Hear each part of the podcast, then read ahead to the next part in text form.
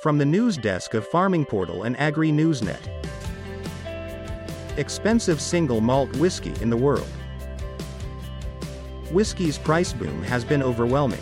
The past decade has been a golden age for distillers, who are not just seeing increased interest in their product but also an increased willingness to shell out vast sums of money to access rare bottles.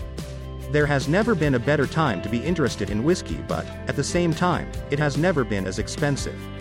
Whiskey's price boom has been overwhelming. Rare is an important word when it comes to whiskey. Rarity is what sets the top whiskeys apart from the others and what spurs people to spend what some might consider obscene amounts of money on a very different kind of investment. It's a near-perfect combination. Small distilleries with plenty of old barrels on hand on one side, with a market thirsty for old, hard-to-find spirits on the other. This is true across all sectors.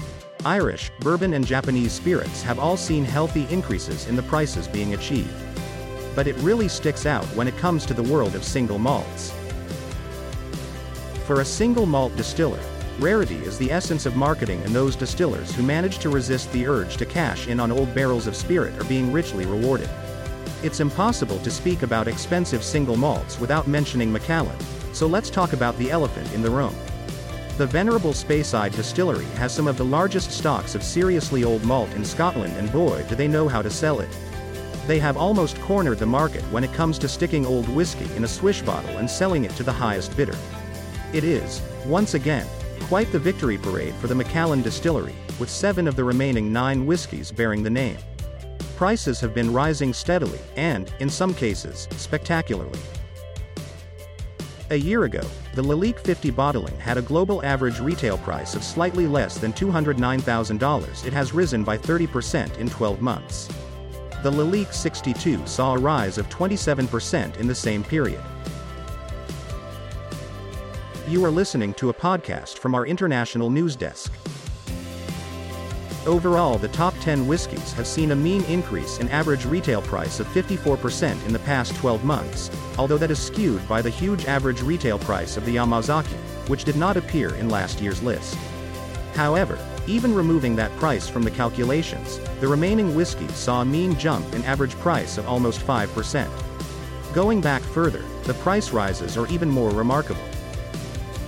A decade ago, there weren't many whiskies with price tags of more than $30,000. Today there are more than 25 whiskies north of the $40,000 mark. The most graphic illustration is the simple fact that 10 years ago the Macallan Lalique 50-year-old had an average price tag of just $23,041. Today it is almost 12 times as much. Single malt whiskey is very expensive in South African rands. Macallan 12-year-old will cost you almost 900 rands.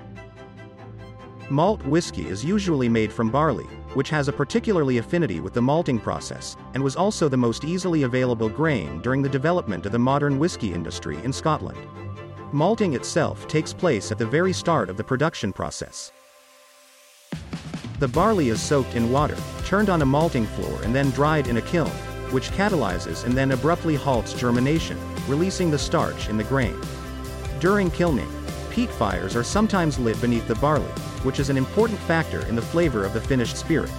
Peat is a partially decomposed layer of vegetation extracted from boggy ground, which, when burned, gives the barley smoky, salty characters that translate into the finished whiskey.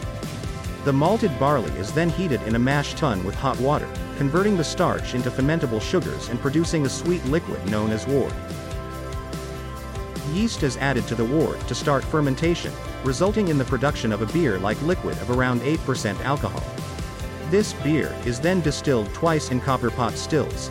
The first distillation makes a rough spirit around 25% alcohol that is known as low wines, and the second distillation, carefully monitored, produces the spirit that will be aged in barrels to become single malt whiskey. The shape and size of the stills are crucial factors in the character of the whiskey. Each distillery has a unique still that produces the desired expression. Many are given names, in the same tradition as ships. Grain whiskies are made from unmalted grain, usually in continuous or column stills. These can run 24 hours a day rather than on a batch basis, and so are more cost-efficient. This was a podcast from our international news desk in Edinburgh, Scotland.